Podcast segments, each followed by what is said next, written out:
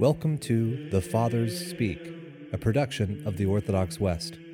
Each day, Father John Fenton reads a selection fitted to the Western liturgical calendar from one of the Fathers of the Church.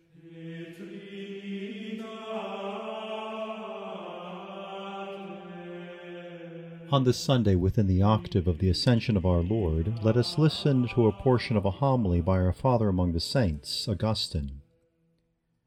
The Lord Jesus, in the discourse which he spake to his disciples after the supper, now close upon his passion, as being about to go and leave them in regard of bodily presence, yet by spiritual presence to be with all his own, even unto the end of the world, exhorted them to bear the persecutions of the ungodly, whom he designates by the term world, out of which world, however, he saith he had elected the disciples themselves, that they might know that by the grace of God they are what they are, but by their own fault they have been what they have been.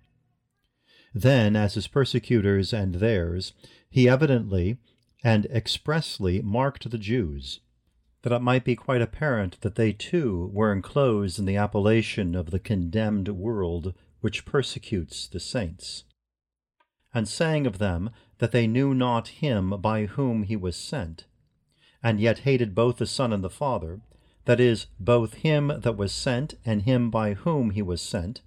Of all these matters we have in our other sermons already discoursed. He came to this where he saith, But the saying which might be fulfilled which is written in their law, they hated me without a cause. Then, as following this up, he subjoined this of which we have now taken in hand to discourse.